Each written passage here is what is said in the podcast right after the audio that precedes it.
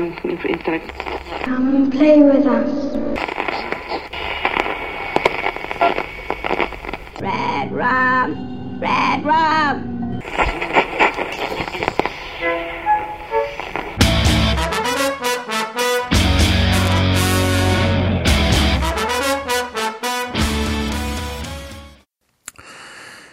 Witam Was, kochani, bardzo serdecznie w 186 odcinku podcastu Radio Stephen King. Dzisiaj wracamy do serii, którą zapoczątkowałem wczesną jesienią zeszłego roku, 2014 roku, czyli pytania i odpowiedzi. Dzisiaj będzie o tyle nietypowo, że mam tylko jedno pytanie. Teoretycznie podzielone na trzy części, ale to nadal jest jedno pytanie. E, po prostu jak zacząłem na nie odpowiadać, e, co z waszego punktu widzenia dopiero zacznę za chwilę robić, to rozgadałem się na tyle, że wyszedł mi pełen, spójny podcast. Przechodzimy zatem do konkretów, a dzisiejsze pytanie brzmi: który przedmiot z Twojej kolekcji ma największą wartość? Materialną, czyli najdroższą rzecz w Twoich zbiorach, kolekcjonerską i sentymentalną, osobistą. A skoro pytanie kolekcjonerskie, to, no to to jest mój ulubiony temat, bo genetycznie zostałem obciążony zbieractwem. Nie umiem niczego wyrzucić, yy, bo, no bo przecież wszystko się przyda i, i, i nawet w życiu codziennym zarastam śmieciami, a od strony kolekcjonerskiej to wiecie, mm, nawet opakowanie, jeśli posiada nadruk, e, jest gadżetem kolekcjonerskim. Naprawdę e, Wyobraźcie sobie walkę w mojej głowie, którą przeszedłem w minione wakacje, gdzie stwierdziłem, że jednak wyrzucę opakowania po Lego Star Wars i opakowania od stateczków do e, gry figurkowej X-Wing. E, no, była to bitwa niczym o drugą Gwiazdę Śmierci, ale ostatecznie wyrzuciłem. Nie miałem tyle miejsca, żeby to trzymać. E, w przypadku Kinga no, nie mam tego problemu ale właśnie oprócz Kinga ja zbieram, zbieram między innymi Gwiezdne Wojny i, i tutaj to jest po prostu koszmar. Wystarczy, że mam napój z wojnami na etykiecie, to, to u mnie już ta butelka ląduje na półce. No mam w tej chwili na regale postawioną jakąś taką tandetną, plastikową butelkę z jakimś tam jajeczkiem, z zabawką e, z Biedronki w tej chwili, w tej chwili akurat są sprzedawane i stoi na półce sobie o, obok kubka e, z Hobbitem z kina, a, a dwa pozostałe kubki w szafie leżą. Zresztą po szafach mamy jakieś tam pudła po jajkach niespodziankach, jakieś opakowania po chipsach i tak dalej. I gdyby takie gadżety wychodziły u Kinga, no to tak wyglądałyby moje regały. Ja zawsze... Przy czym moje regały od Kinga i tak wyglądają jak magazyn.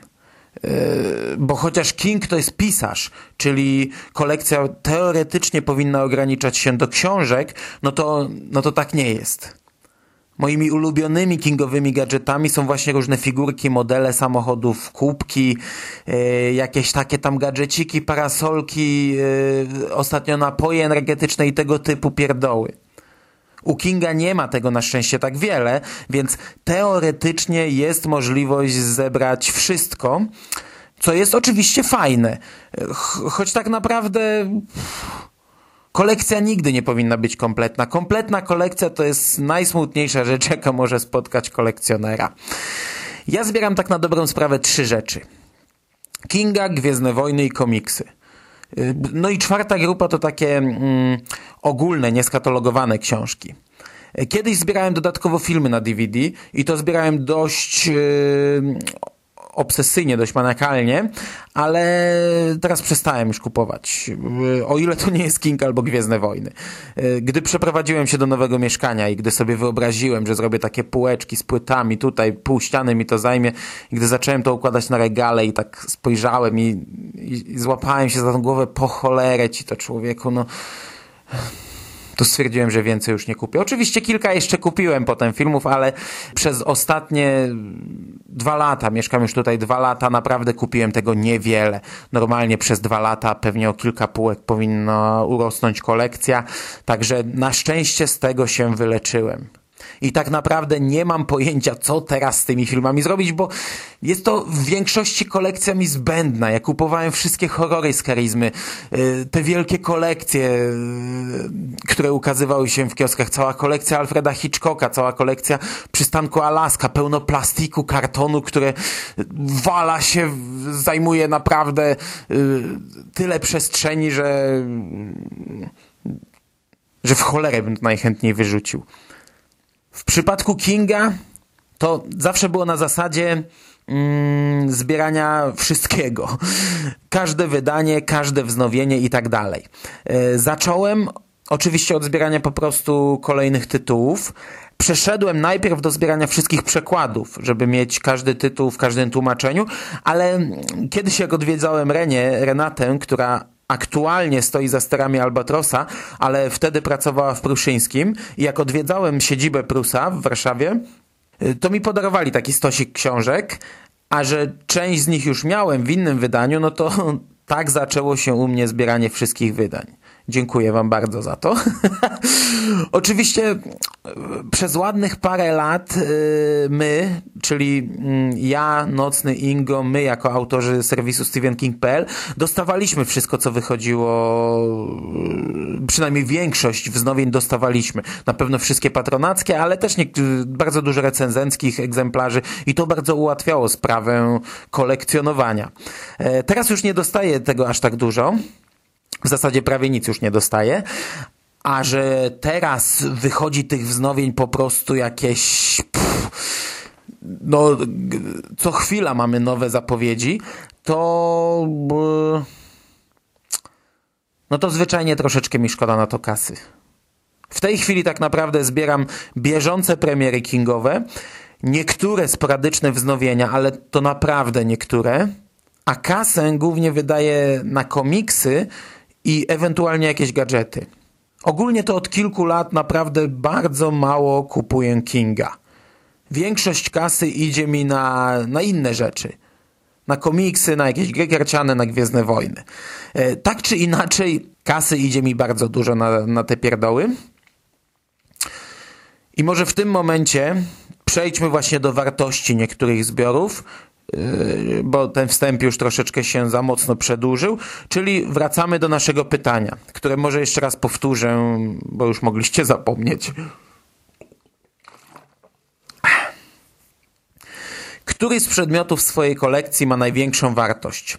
Materialną to po pierwsze, czyli najdroższa rzecz w Twoich zbiorach, po drugie kolekcjonerską, a po trzecie sentymentalną, osobistą. I oczywiście wszystko, o czym będę tutaj mówił, podlinkuję do zdjęć i do ewentualnych opisów. Yy, po kolei.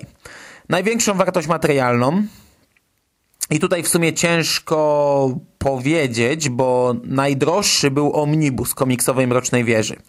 Yy, kupiłem na razie tylko pierwszego omnibusa, zawierającego pierwsze pięć serii komiksu, yy, który wydany jest w dwóch tomach.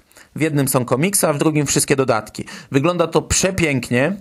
Wspaniałe obwoluty, duże etui, skórzane usztywniane okładki. E, no, cudo. I jest to jedna z fajniejszych rzeczy, jakie posiadam. E, niestety jest cholernie drogie i tylko raz pozwoliłem sobie, by wydać e, na to 150 dolarów. Chyba to poszło z mojej którejś tam trzynastki a kolejnych omnibusów, zarówno Mrocznej Wieży, jak i Bastionu, póki co nie kupiłem. I na chwilę obecną ciężko mi pozwolić sobie na taki wydatek, ale, ale chciałbym kiedyś w przyszłości to kupić. Nie wiem natomiast, czy bardziej wartościowe nie jest y, jedno z niewielu amerykańskich kolekcjonerskich wydań, jakie posiadam, czyli Siostrzyczki Zeluri. To była książka zapowiadana przez długi czas, zapowiadane przez długi czas specjalne wydanie pierwszego tomu Mrocznej Wieży, wzbogacone o opowiadanie siostrzyczki Zeluri, no i opatrzone takim tytułem. E, zostało ono na nowo zilustrowane przez Michaela Willena, e, znaczy częściowo na nowo, bo oryginalne ilustracje z Rolanda też się tam znajdują. Książka jest wydana w pięknej, skórzanej, tłoczonej oprawie z obwolutą w oryginalnym etui jest numerowana, wydana w nakładzie 4000. Przynajmniej e, ta edycja, którą ja posiadam, jest w 4000 egzemplarzy. Mój egzemplarz ma numer 3748 i jest to ta najtańsza opcja która oryginalnie kosztowała 95 dolarów.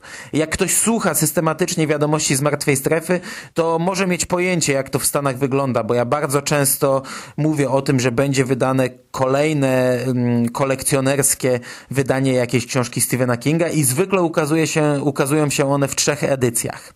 E, najtańsza w granicach 100 dolarów w nakładzie idącym w kilka tysięcy, środkowa po kilkaset dolarów i też w nakładzie kilkuset sztuk i ta najdroższa w nakładzie kilkudziesięciu sztuk, ale kosztująca już kilka tysięcy dolarów. No, nie jest to zatem żaden święty gral tylko standard i absolutny minimum w zbiorach wielu kolekcjonerów, ale po pierwsze, yy, cena tego cały czas rośnie bo w przeciwieństwie do takiego komiksowego omnibusa, no to ta książka nie znajduje się już od dawna w sprzedaży, a nawet cena wyjściowa, prawie 100 dolarów za książkę, to jest, yy, no to jest coś konkretnego i, i pewnie dla wielu, wielu, w tym, wie, wielu słuchaczy w tym momencie stuka się w głowę, yy, co ten idiota mówi. No. 100 dolarów za książkę, no głupek. Po drugie, po drugie, podniosłem jej wartość autografem.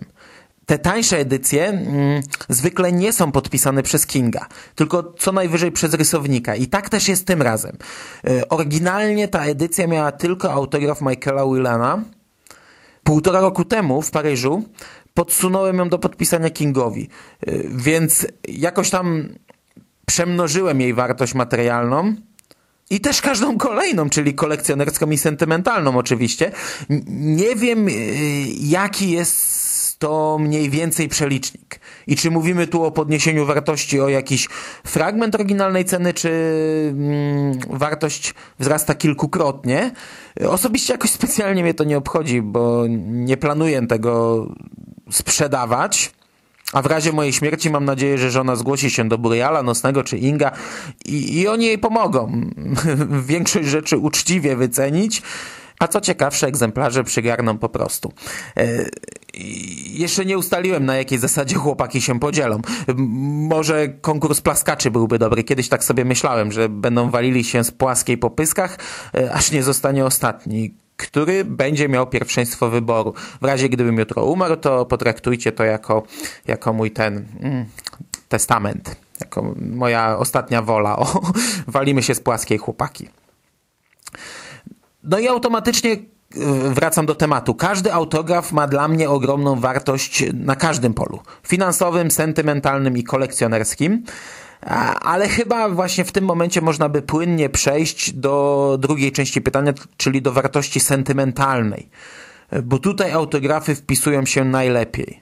To są największe skarby, szczególnie autografy zdobyte samodzielnie. Posiadam trzy książki, na których osobiście zdobyłem autograf. Dwie z nich y, jakiejś ogromnej finansowej wartości nie mają, bo są to brytyjskie wydanie historii Lizzie i amerykańskie wydanie doktora Sen. Ale ten pierwszy wziąłem dlatego na brytyjskim wydaniu, no bo będąc na tych europejskich trasach, jakoś tak mnie brało, że chciałem mieć autografy na książkach, które później będą mi się kojarzyć z tymi wyjazdami. We Francji tego nie zrobiłem, no bo no, no francuskie wydanie, no po pierwsze to było nędznie wydane, po drugie no francuską książkę będę kupował.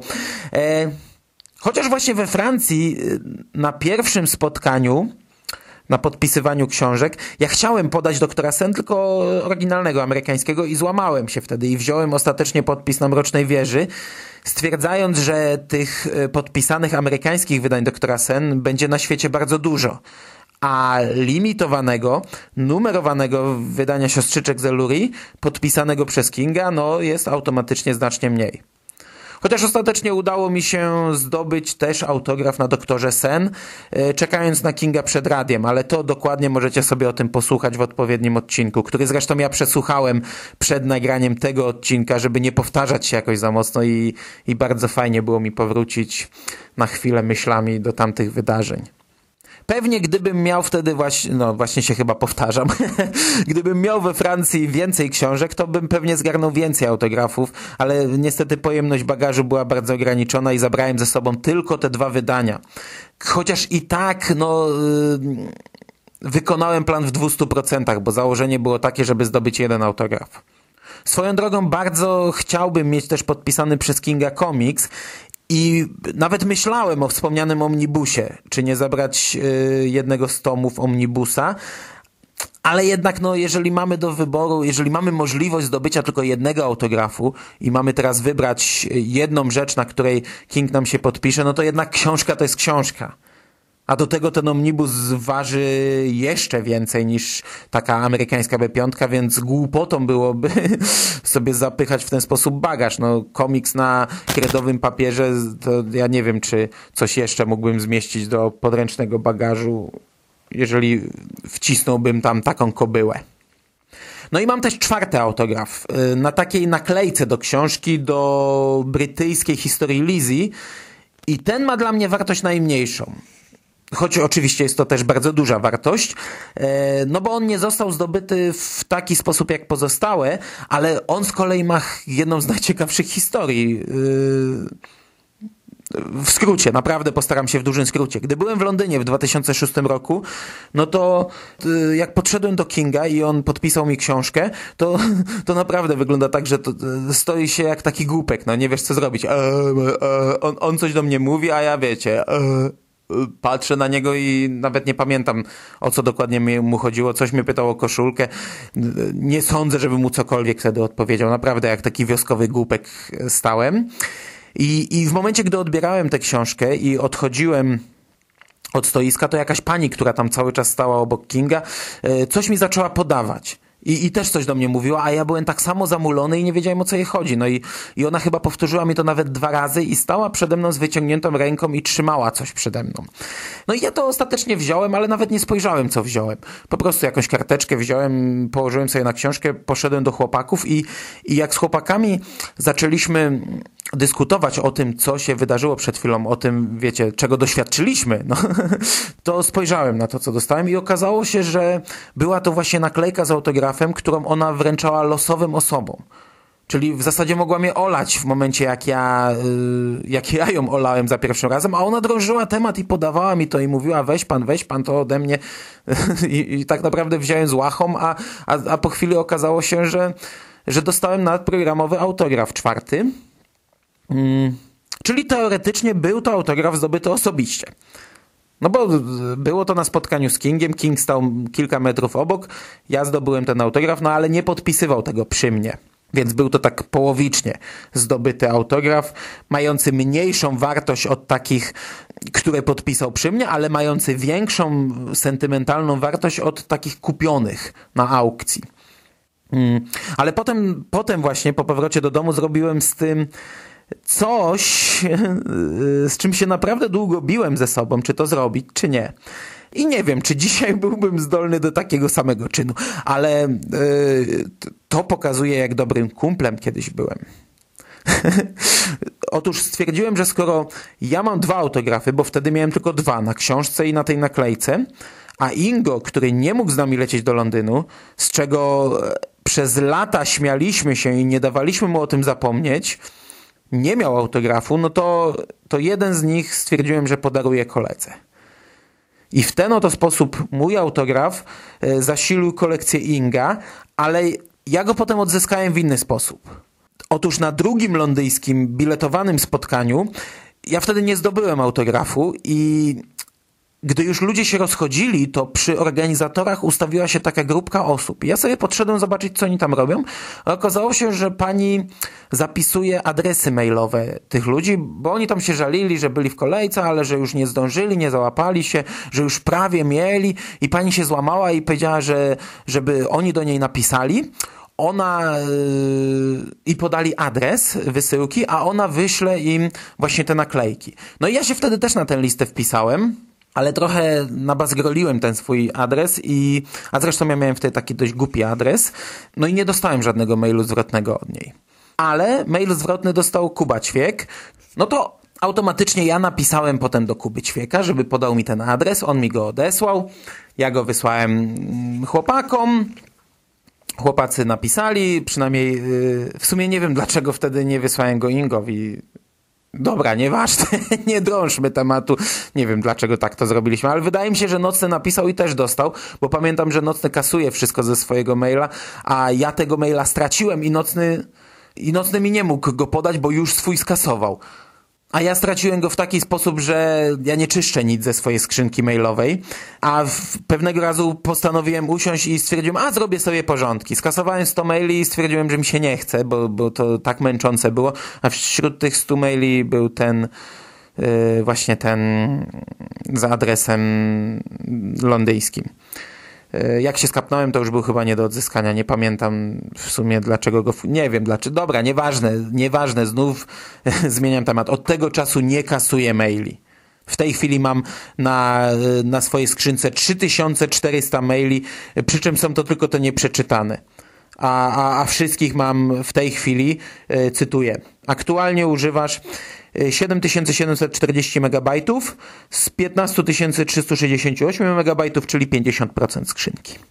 Tak oto Stephen King wpłynął na moje życie, na, na, mojego maila i, i, i, na, i na to, jaki burdel mam na swojej skrzynce, ale y, dzisiaj dygresja goni dygresję. To też ma wiele plusów, bo ja w każdej chwili mogę wrócić do każdej rozmowy z wydawcą czy z fanem sprzed lat, sprzed 10 lat, sprzed nawet pewnie już nastu lat i wygrzebać każdy projekt okładki, każdą jakąś propozycję okładki, każdy jakiś wstępny opis i tak dalej. Mogę prześledzić historię każdej książki, chociaż jest to bardzo trudne przy y, trzech tysiącach i pół maili nieprzeczytanych.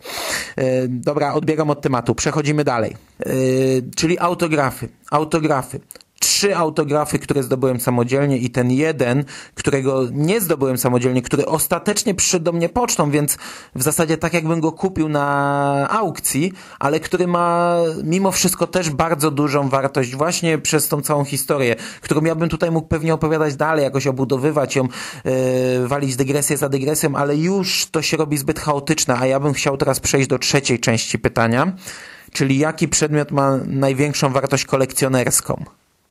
I tutaj dla mnie, dla mnie osobiście najważniejsze w mojej kolekcji są polskie limitowane gadżety. Rzeczy, do których mam dostęp dzięki serwisowi StephenKing.pl, yy, chociaż od lat muszę o nie mocno walczyć. Mam tu na myśli głównie szczotki, czyli prebuki, czyli książkowe wydania dla prasy, dla dziennikarzy, recenzenckie, jeszcze przed premierą, czasem przed drugą korektą, Niby teraz one są wydawane w dużo większym nakładzie i, i taki Joyland czy Dr. Sen dostawał chyba każdy, kto prowadzi pierwszą lepszą stronkę czy bloga i zwrócił się do wydawcy, ale już przy przebudzeniu, już przy przebudzeniu tak łatwo nie było. Wydaje mi się, że przebudzenie było już w dużo mniejszym nakładzie. Przy czym pierwsze szczotki, pierwsze prebuki to było naprawdę kilkanaście egzemplarzy. A na przykład y, takie Dallas 63 to już w ogóle był koszmar, żeby to zdobyć. Bo nas w StephenKing.pl jest trzech. I wydawca ma raczej gdzieś to, że dla nas to jest wartość kolekcjonerska. Prebook ma być po to, by ktoś przeczytał i napisał recenzję. I raczej nie rozsyła się tego w kilku egzemplarzach do jednego miejsca, do jednego serwisu. Dlatego ja zawsze staram się przedstawiać jako autor podcastu Radio Stephen King, a nie współautor serwisu stephenking.pl, bo na stephenking.pl zawsze załatwi sobie nocny. I oczywiście ta kobieta mnie zna, ta, ta, ta, ta, ta dziewczyna z Pruszyńskiego mnie zna i ona wie, że ja też jestem z serwisu stephenking.pl i robi wszystko, żeby mi załatwić zawsze ten egzemplarz. I nie wiem, czy nie jesteśmy jedynym serwisem w Polsce, który dostaje to w dwóch sztukach, ale kiedyś to było standardem. Kiedyś jak się lepiej znaliśmy z pracownikami wydawnictw, to, no to automatycznie dostawaliśmy z marszu jako, jako pewnie jedni z pierwszych te egzemplarze. Teraz trzeba trochę o nie powalczyć. I pamiętam na przykład, że przy Dallas nie udało mi się załatwić tego egzemplarza i wierzcie lub nie, ale w pewnym momencie proponowałem za niego 500 zł i byłem gotów brnąć dalej. Przy czym nie zależało mi na tym, żeby dostać go przed premierą. E, ktoś, kto chciałby mi go sprzedać, mógł go sobie przeczytać, potrzymać w domu, e, sprzedać mi go nawet miesiąc po premierze, byleby ta książka do mnie dotarła. Podobnie ostatnio za energetyka przebudzenia. Zupełnie poważnie proponowałem 200 zł, o czym kiedyś mówiłem już w podcaście. Na szczęście udało mi się go załatwić za darmo. Ale dałbym 200 złotych. W przypadku Dallas, wracając jeszcze do prebooka Dallas, wpadłem na taki pomysł, gdy już no, okazało się, że nie ma opcji, żebym dostał tę książkę, to wpadłem na taki pomysł i napisałem do wszystkich patronów medialnych, yy, którzy mieli swoje logotypy właśnie na Dallas 63. Yy, to było jeszcze przed premierą. Napisałem, czy jest taka możliwość, że odkupię od nich po premierze yy, egzemplarz książki. I dostałem wtedy kilka odpowiedzi, że jasne, że nie ma problemu. W ogóle ludzie pisali do mnie jak do jakiegoś kosmity, który chce kupić coś, co dla nich nie przedstawia żadnej wartości. Bo tak naprawdę ja się spalałem, by to zdobyć. Byłem gotów naprawdę brać kredyt, by za to zapłacić, a większość ludzi to czyta, wyrzuca i następnie otrzymuje normalny egzemplarz, który sobie stawia na półce. Dla większości osób to jest po prostu śmieć. Dla mnie jest to jednak najcenniejsza rzecz, jaką posiadam. Jeszcze kończąc historię Dallas, skoro już tyle o tym powiedziałem, ostatecznie udało mi się to załatwić. Nie od patronów medialnych, bo ci albo... Yy, nie, chyba wszyscy, którzy do mnie odpisali, to później napisali, że jednak nie było takiej opcji, że jednak nie dostali prebooka, tylko dostali zwykły egzemplarz i tak dalej. Musiało to być naprawdę w małym nakładzie wydane, ale... Ostatecznie właśnie pani z wydawnictwa przed samą premierą napisała, że został jeden egzemplarz i, i mi go przysłała. Dzięki temu mam wszystkie kingowe prebooki, które zostały wypuszczone przez Pruszyńskiego. A jeżeli dobrze liczę, a w tej chwili nie mam jak tego sprawdzić, to posiadam około 14 albo 15 takich wydań. I właśnie mam wszystkie od Pruszyńskiego, a e, Sztorm Stulecia w takim wydaniu tylko ja z naszej grupy wtedy dostałem, więc nie znam nikogo, kto jeszcze takie wydanie posiada. Oczywiście e, nie twierdzę, że, że posiadam jedyny egzemplarz, jaki istnieje, ale ja nie znam osoby, która, która posiada w swoich zbiorach szczotkę prebuka mm, Sztormu Stulecia z białą okładką, miniaturką oryginalnej okładki i informacją, że jest to egzemplarz nie na sprzedaż i datą premiery. Mam też tak wydanego Owena, Joe Hilla i Tabitę. Mam też takiego sprzedawcę strachu Roberta Ziembińskiego. I to jest autentycznie najcenniejsza półka pod kątem kolekcjonerskim, chociaż wcale nie wygląda jakoś pięknie, bo pierwsze probuki były, wiecie, z białymi grzbietami. Y, w momencie, gdy się je czytało, to one się szybko niszczyły, bo to było na trochę tandetnym papierze wydawane. Także taka półka wcale nie wygląda jakoś reprezentatywnie.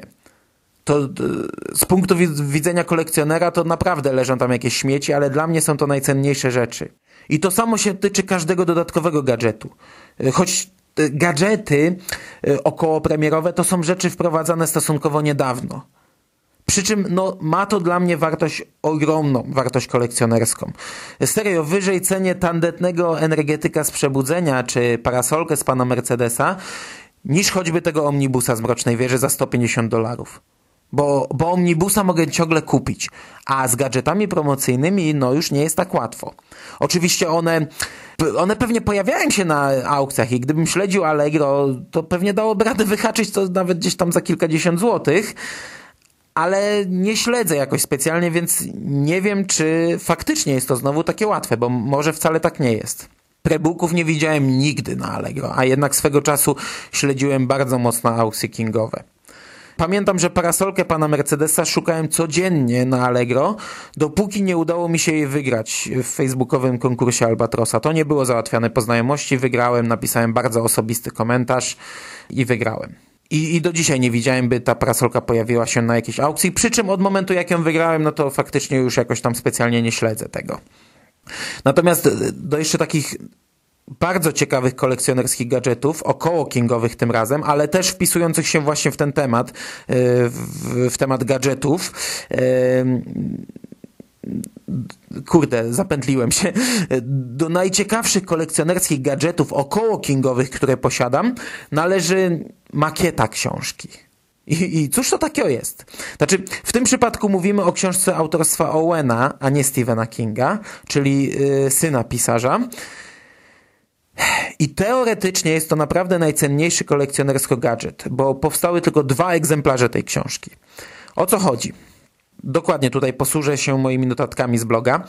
21 stycznia 2006 roku przedstawiciele wydawnictwa Pruszyński i Spółka oraz Telewizji Polskiej polecieli do Nowego Jorku zrobić materiał w domu Owena Kinga dotyczący jego zbioru opowiadań Jesteśmy w tym wszyscy razem.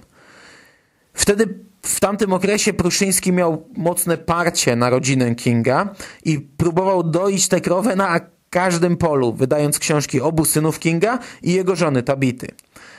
I stąd też promocja y, była na każdym możliwym froncie. Zbiór Owena w fizycznej wersji wtedy jeszcze nie istniał. Zresztą sam projekt okładki y, wyglądał inaczej niż ten ostateczny, a nawet planowany tytuł był inny i brzmiał nie jesteśmy, a tkwimy w tym wszyscy razem. I wydawca y, wybrnął z tego tak, no bo musiał podać tę książkę Owenowi, żeby Owen jednak opowiadając o tej książce trzymał ją w ręku. Wydawca wybrnął tak, że okleił wydrukiem tej pierwszej wersji okładki z tym pierwszym tytułem, okleił książkę Moniki Szwaj, artystka wędrowna. Tworząc makietę, którą właśnie Owen trzymał w rękach podczas wywiadu dla Teleekspresu. I tak jak powiedziałem, powstały dwa egzemplarze tej książki. Jedna trafiła w ręce Pawła Rojka, dziennikarza TVP1, a druga w moje.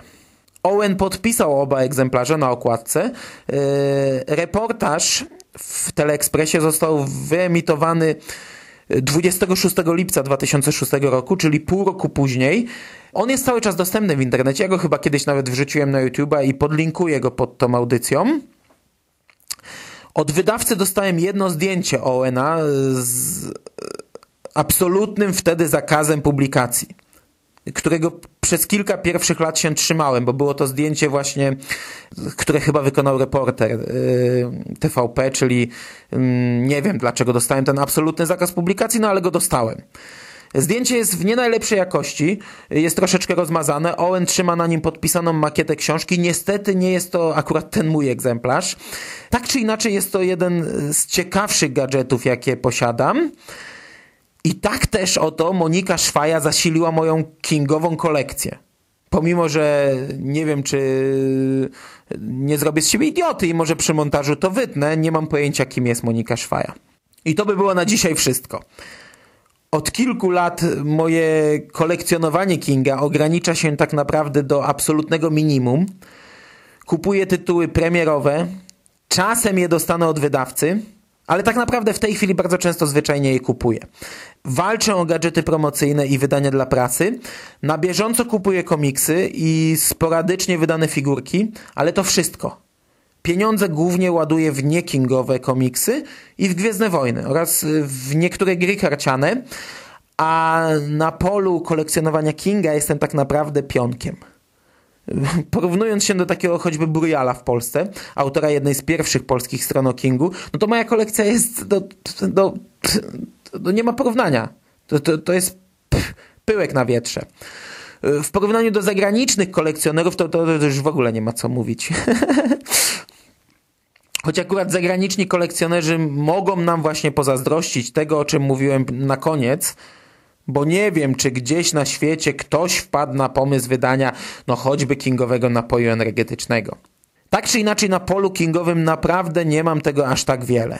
Choć mój dom naprawdę przypomina magazyn i żona czasem odgraża się, że jak umrę, to będzie miała w dupie wycenę tego, a sprzeda to po prostu każdą rzecz po 10 zł i, i tak automatycznie kredyt spłaci. Taki mem krążył niedawno po necie, yy, że moim największym koszmarem jest to, że umrę, a żona sprzeda moją kolekcję za tyle, za ile powiedziałem jej, że ją kupiłem.